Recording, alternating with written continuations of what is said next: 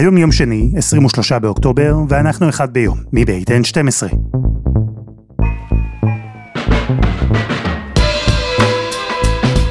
אני אלעד שמחיוף, ואנחנו כאן כדי להבין טוב יותר מה קורה סביבנו, סיפור אחד ביום, בכל יום.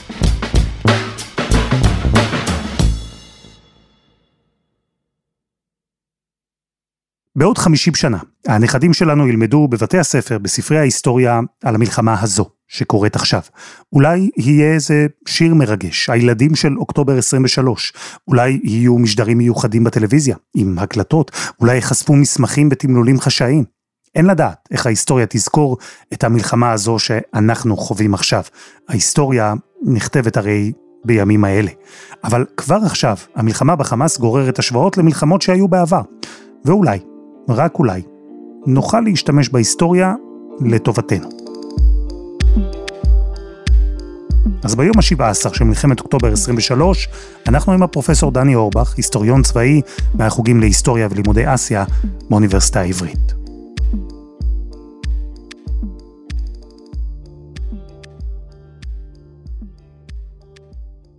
שלום דני. שלום אלעד. הרבה אנשים ישבו ועדיין משווים את אה, מלחמת אוקטובר 23 למלחמת אוקטובר 73. אה, דיברו על ההפתעה, התאריך כמובן, התחושה אולי הקשה של אה, חוסר אונים ו- והשבר הגדול שקורה בזמן אמת. עד כמה ההשוואה הזו מדויקת? אני חושב שיש דברים דומים ויש דברים שונים. עכשיו בוא נתחיל למה שדומה.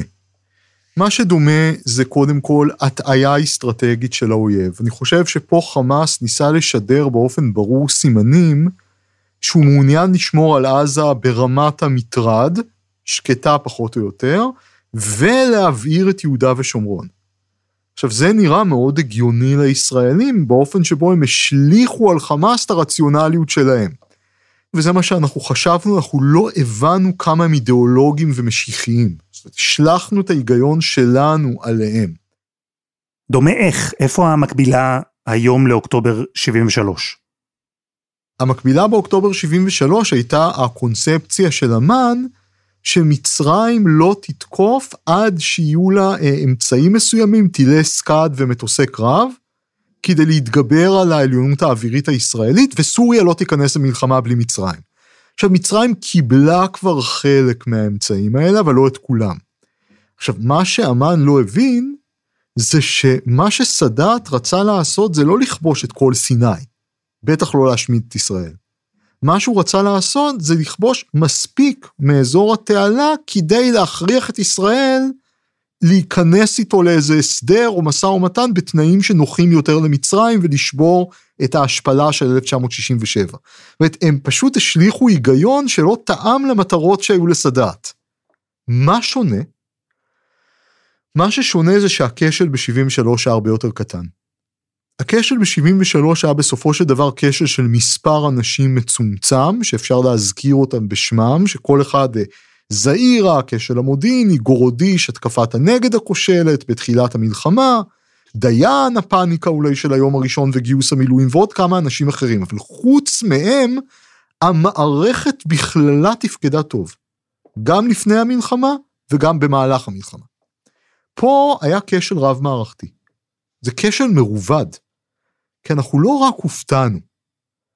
המודיעין כשל, לא היה נשק לכיתות הכוננות, כלומר ההגנה המרחבית כשלה, לא הייתה הגנה לעומק.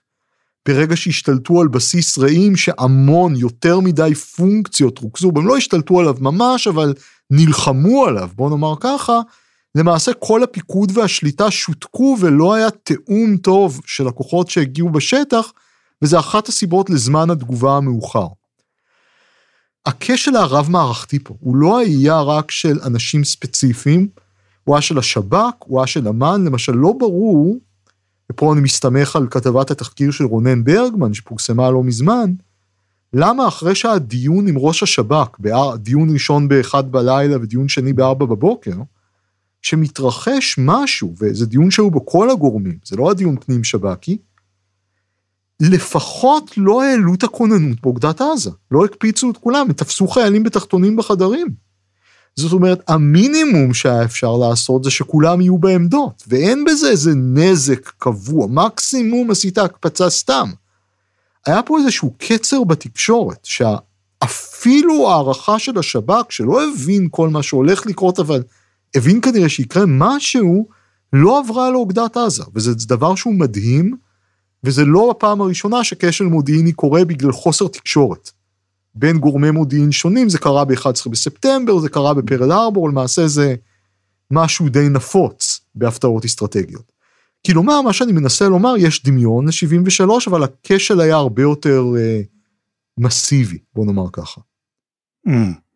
אה, יש מלחמה שאפשר להשוות אותה למלחמה שאנחנו רואים עכשיו? בוא, בוא נתחיל רגע בישראל, כי אתה יודע, מדברים גם על מלחמת העצמאות. יש מי שטוען שזו מלחמת העצמאות השנייה, בטח אם הזירות יתרחבו ואנחנו נראה מלחמה רב-זירתית. אם הזירות יתרחבו אז בוודאי, כי אם הזירות יתרחבו, מה שמאפיין את מלחמת העצמאות יותר ממלחמות אחרות זה שכל מקום כמעט היה חזית. היו מקומות שיותר, היו מקומות שפחות, אבל בגדול אף אחד לא באמת בטוח בשום מקום. וההתגייסות הייתה טוטאלית, הרבה יותר, כי מלחמת העצמאות הייתה קודם כל מלחמת אזרחים. בין יהודים ופלסטינים, ורק אחר כך ובשלב השני מלחמה מול צבאות ערביים סדירים.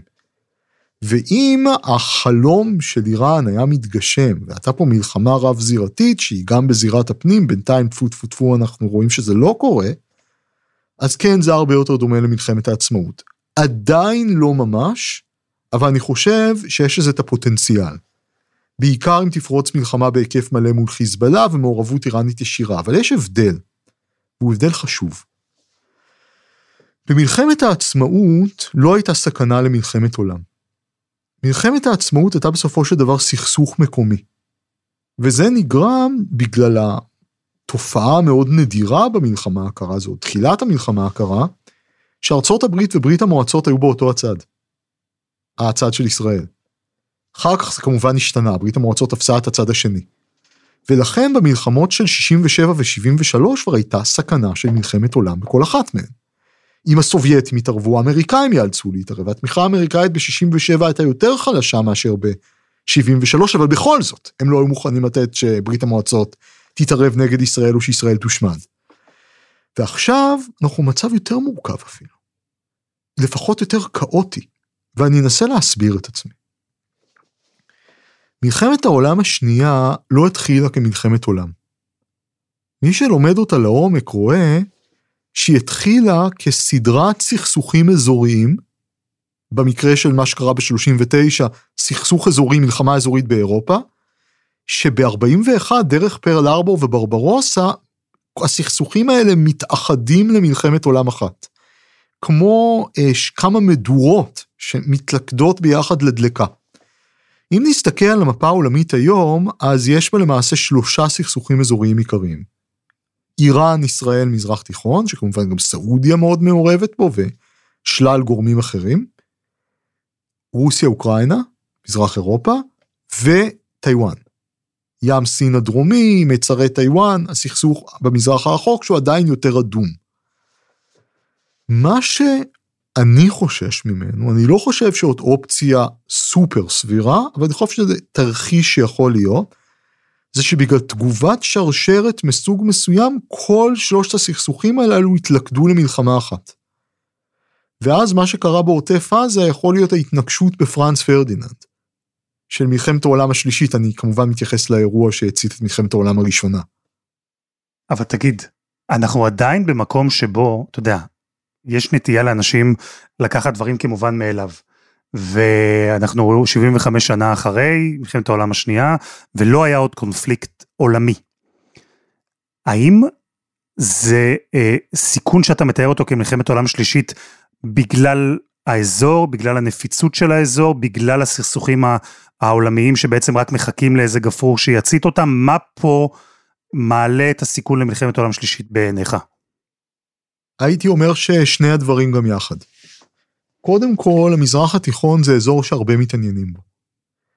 להשוואה, תראה את העניין העולמי במלחמת ישראל-חמאס, לעומת העניין העולמי בבלגן האטומי שמתרחש עכשיו בניג'ר.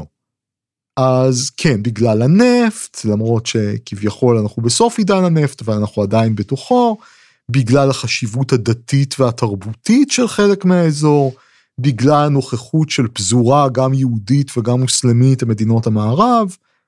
בגלל כל הסיבות האלה האזור מעניין, אבל מה העניין? האזור לא רק מעניין, האזור גם מחובר בהרבה מאוד כישורים לזירות האחרות. אחת הסיבות שארצות הברית רצתה עכשיו לקדם את תהליך הנורמליזציה עם סעודיה למשל, זה בגלל ברית ההגנה ארצות הברית סעודיה, שלמעשה תנעל את סעודיה ולא תאפשר לה לעבור לצד הסיני. מה שמאוד חשוב מבחינת מחירי הנפט. עכשיו תראה איך הכל קשור. לדעתי, אחד מהמניעים העיקריים של ביידן להגן על ישראל בצורה מסיבית כזאת, מעבר ל-attachment הרגשי והאישי שלו שבוודאי קיים, גם אצלו, גם אצל הרבה אחרים, זה ניסיון להוכיח לסעודיה ומדינות אחרות שארצות הברית היא בעלת ברית המינה. מכיוון שאם ארצות הברית לא תגן על ישראל, שתמיד הייתה ידועה, בטח בעולם הערבי, כבייבי של ארצות הברית, אז היא לא תגן על אף אחד אחר. קצת דומה למה שקרה לפני מלחמת העולם השנייה אה, לצרפת. ברגע שצרפת נטשה את צ'כוסלובקיה, שהייתה בעלת הברית העיקרית שלה בהסכם מינכן, אפילו בפולין, פולין עוד בעלת ברית חשובה של צרפת, החוגים הפרו-צרפתיים הודו שעמיתיהם האנטי-צרפתיים צדקו כל הזמן, על צרפת אין לסמוך. זאת אומרת, פשוט המעמד של צרפת לגמרי נשבר.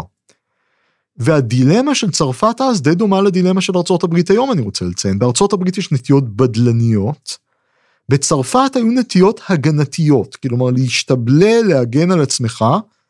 הבעיה היא שאתה יכול לבחור אסטרטגיה של השתבללות הגנתית, ואתה יכול לסמוך על בעלות ברית, לא זה וזה, mm-hmm. ביחד. ואולי, ואולי אפילו יותר מזה, דני, כי אם אני מסתכל על צרפת במלחמת העולם השנייה, ששברה את הבריתות, זה הפך אותה בעיניים גרמניות לחלשה. בדיוק. וזה מה שהזמין בסוף את התקיפה הגרמנית על צרפת. מכיוון שצרפת עשתה את הטעות לנקוט שני קווי אסטרטגיה סותרים. אסטרטגיה הגנתית והסתמכות על בעלות ברית. ולכן אמריקה לא יכולה להיות גם בדלנית וגם לצפות שבעלות ברית יסייעו להשפעה ולכוח שלה ברחבי העולם. ואני חושב שביידן, עם הניסיון המאוד עשיר שלו במדיניות חוץ, מבין את זה מאוד מאוד טוב עכשיו. באופן עקרוני גם יש את התקדים, יש למעשה מין התפתחות מאפגניסטן עד עזה. האמריקאים נטשו את אפגניסטן, כי הם ראו בזה לחימה חסרת תוחלת, המחיר לא היה שווה את התמורה. אחת הסיבות העיקריות לנטישת אפגניסטן אבל הייתה שהאפגנים הראו שוב ושוב שהם לא מוכנים להילחם עבור עצמם. כשאתה לא מוכן להילחם עבור עצמך, אין חשק לאף אחד לעזור לך. כי אתה נראה עול, אתה לא נראה בעל ברית שהוא חשוב. בהתחלה חשבו ככה גם על האוקראינים. היה מין הרגשה שאוקראינה תכף תתמוטט. אני זוכר שדיברו באולפנים, גם אצלכם, גם במקומות אחרים, על מתי קייב תקווה. 72 שעות. בדיוק. ואז האמריקאים עשו את החישוב, שאם אה, נותנים להם נשק, אה, אז הנשק הזה ייפול ה... בתוך העטיפות לידי הרוסים. אז למה לטרוח? והאוקראינים הוכיחו שהם מסוגלים להילחם, אבל אז הם קיבלו נשק. אבל איפה אתה רואה את קו ההתפתחות? אחד הלקחים בדיעבד במלחמת אוקראינה הייתה שאם אוקראינה הייתה מקבלת את התמיכה שהיא קיבלה אחרי הפלישה, עוד לפני הפלישה, יכול להיות שהפלישה לא הייתה מתרחשת. ואני חושב שהאמריקאים סוג של למדו לקח מאוקראינה לתת לישראל את התמיכה מיד. כדי להרתיע התערבות של גורמים שלישיים. עכשיו אני לא בטוח שזה ירתיע אותם, אנחנו לא יודעים, אבל אנחנו יודעים שגם אם ייכנסו, זה יקל להתמודד איתם. למעשה על זה מבוססת הרתעה. אם האיום שמאחורי ההרתעה ריק, אז גם אין הרתעה. ואם אתה מאיים, אתה אה, צריך להיות מוכן לבצע את האיום. אנחנו רואים כרגע קמפיין מהאוויר, בכל מה שקשור לעזה. רואים הרס והפצצות שלא ראינו בהיקף כזה אה, בעבר. ומצד שני אנחנו כל הזמן כאילו ממתינים לכניסה הקרקעית וכל הזמן כאילו יותר מרומזים לה אפילו. גלנט אמר אתם עוד מעט תראו את עזה מבפנים. זה אם אתה מסתכל על מלחמות עבר, זה משהו שאנחנו ראינו בעבר, ראינו את הטקטיקה הזאת של אה, מצד אחד כתישה אווירית מוקדמת, אבל כל הזמן לומר השלב הבא בדרך, השלב הבא בדרך? כן, זה היה גם בעופרת יצוקה. ובסוף השלב הבא הגיע. רק מה, האסטרטגיה עד עכשיו מול חמאס הייתה האנשה. האנשה יכולה להיות באמצעות הפצצה אווירית או באמצעות פלישה קרקעית, אבל מה שמשותף לכל משפחת הטקטיקות שקוראים להם האנשה, זה לגרום מספיק כאב לאויב כדי שהוא יחשוב שלא היה שווה לו. זה להבדיל מאסטרטגיה של כפייה. כלומר שאתה מביא למצב שהאויב לא משנה מה הוא חושב, פשוט לא יכול להמשיך לתפקד. ברגע שאתה נוקט באסטרטגיה של האנשה, אתה צריך להעניש את האויב במשהו שהוא באמת חשוב לו. לחמאס פחות חשוב לאבד אנשים, בכירים יותר, אבל זה קורה, כל בכירי חמאס בעבר חוסלו, זה לא העניין. וגם נדל"ן הוא לא פוחד לאבד, כי זה תמיד משוקם על ידי הקהילה הבינלאומית. כך שנוצר פה מצב שקוראים לו בכלכלה סיכון מוסרי, moral hazard. זה כמו שיש לך רכב ששייך למקום העבודה שלך, אז אתה תיקח סיכונים לא אה, הגיוניים, כי אתה יודע שמישהו אחר יתקן את הרכב, או אתה לא תתחזק את הרכב כמו שצריך. אותו דבר עם מלחמות, חמאס יודע שלא משנה מה הוא יעשה, האופן שבו הוא יוענש לא יפגע במה שחשוב לו באמת, שזה אדמה ועצם קיום שלטונו. וזה היה הכשל לדעתי בכל האסטרטגיות שהיו במלחמות עזה הקודמות. מה שחדש עכשיו, זה שישראל הוסיפה איום שהוא כבר איום של כפייה, לא רק של האנשה. כפייה זה אומר אני כובש את עזה ומפרק את שלטון חמאס, לא תהיה יותר ממשלת חמאס. אז גם אם תבחר בסוף שלא לממש את האיום, אתה חייב לפחות שהוא יהיה מאוד קרדיבילי.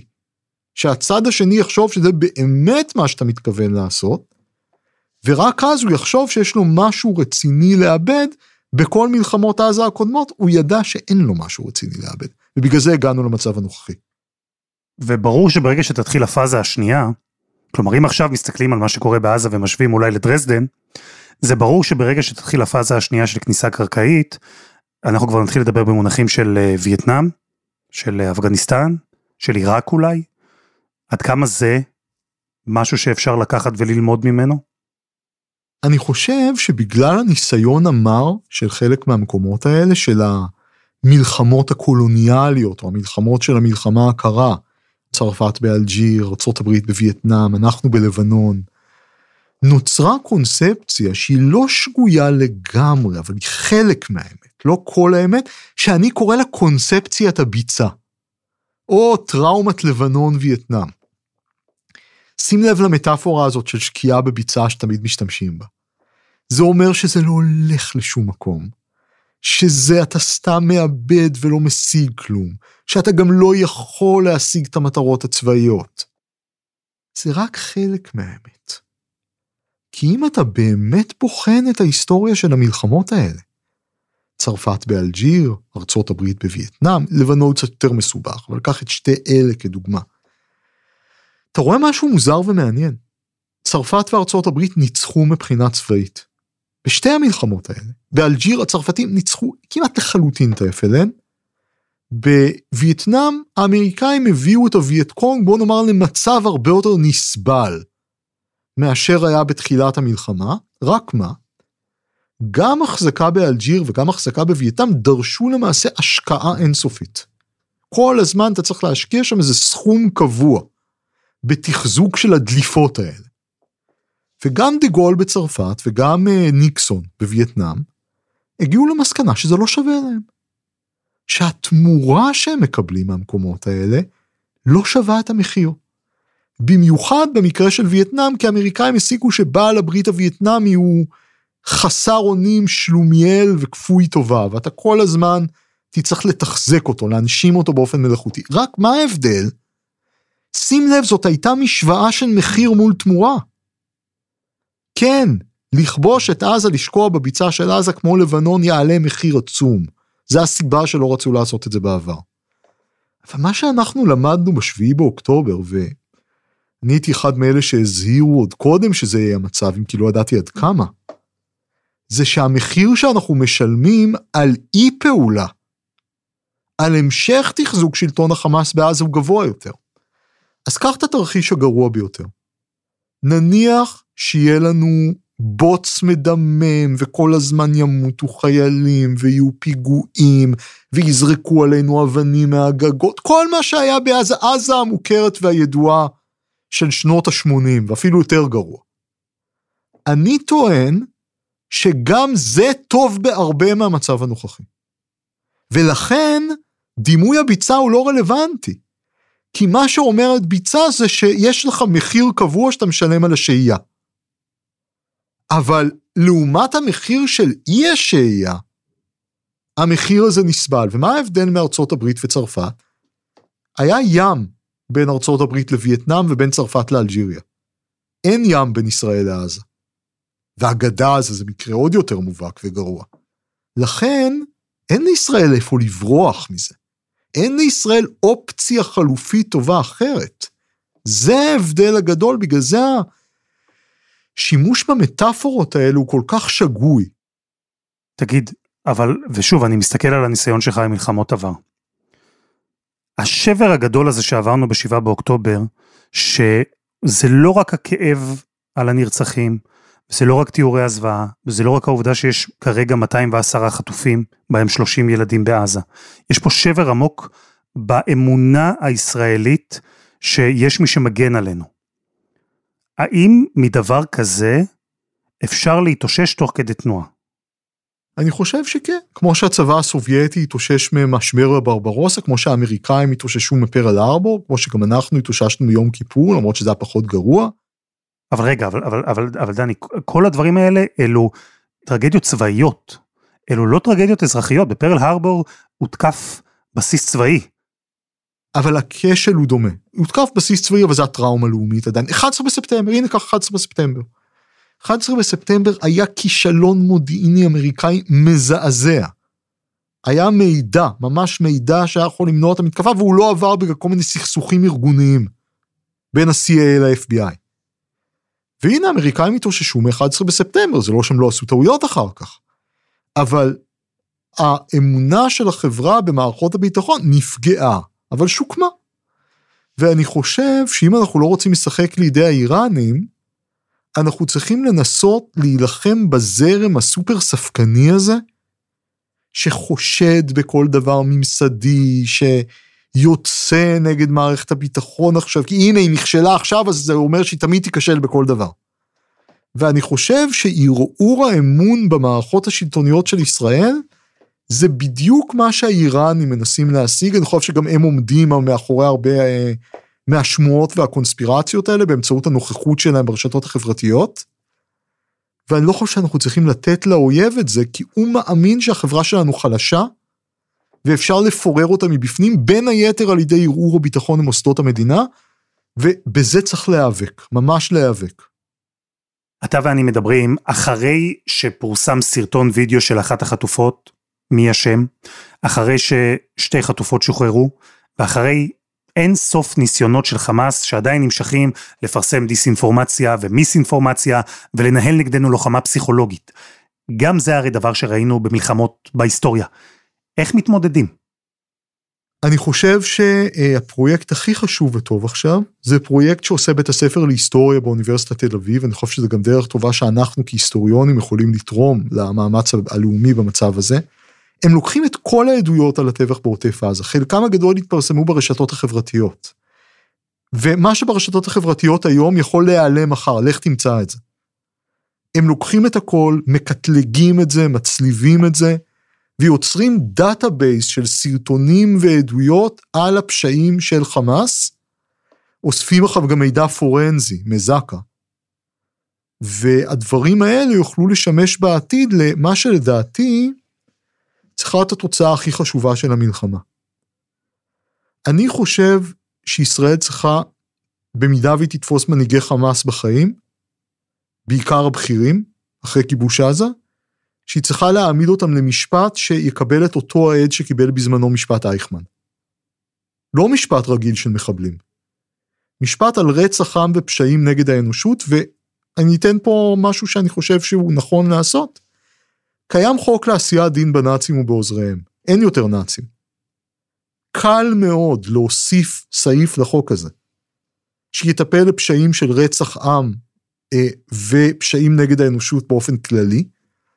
ואז אתה תוכל להעמיד, להראות לכל העולם, לחשוף את כל העדויות של מה שהם עשו, וגם לתת תחושה, גם לתומכים שלהם, שהם הובסו. וזה אפשרי. למה? מכיוון שתומכי חמאס, חיזבאללה, הרי תמיד נוטים לומר אחד לשני שהם ניצחו, נכון? אחרי כל מבצע ישראלי.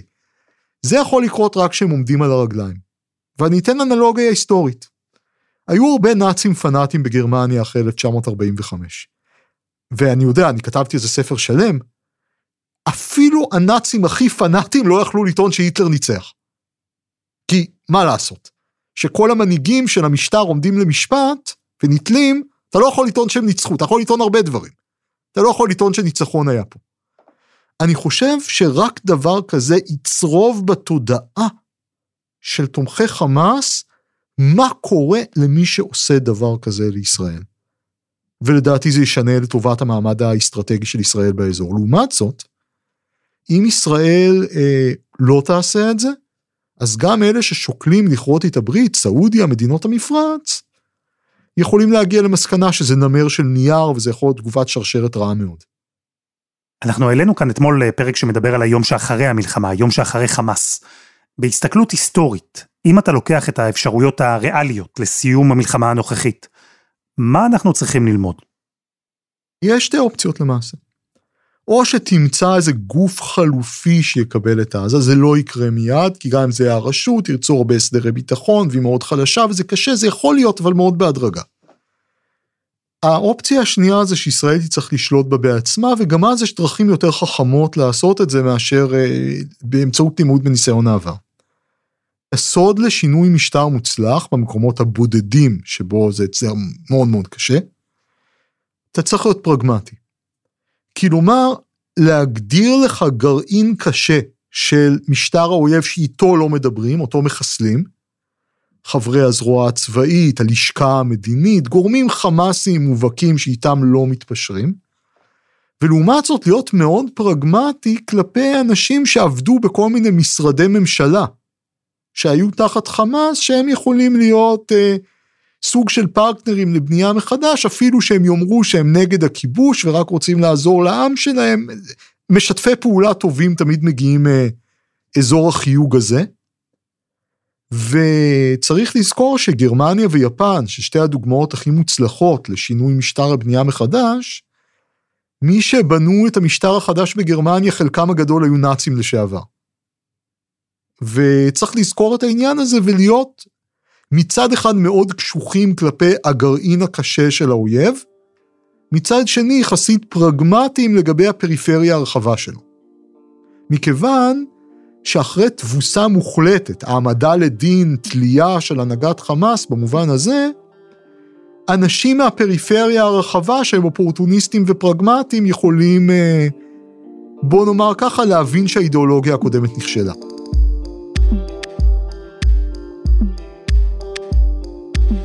פרופסור דני אורבך, תודה. תודה אלעד. וזה היה אחד ביום של N12. אנחנו מחכים לכם בקבוצה שלנו בפייסבוק, חפשו אחד ביום הפודקאסט היומי. אנחנו שם מחכים לשמוע אתכם. העורך שלנו הוא רום אטיק, תחקיר והפקה רוני ארניב, עדי חצרוני, דני נודלמן ושירה הראל, על הסאונד יאיר בשן שגם יצר את מוזיקת הפתיחה שלנו, אני אלעד שמחיוף, אנחנו נהיה כאן גם מחר.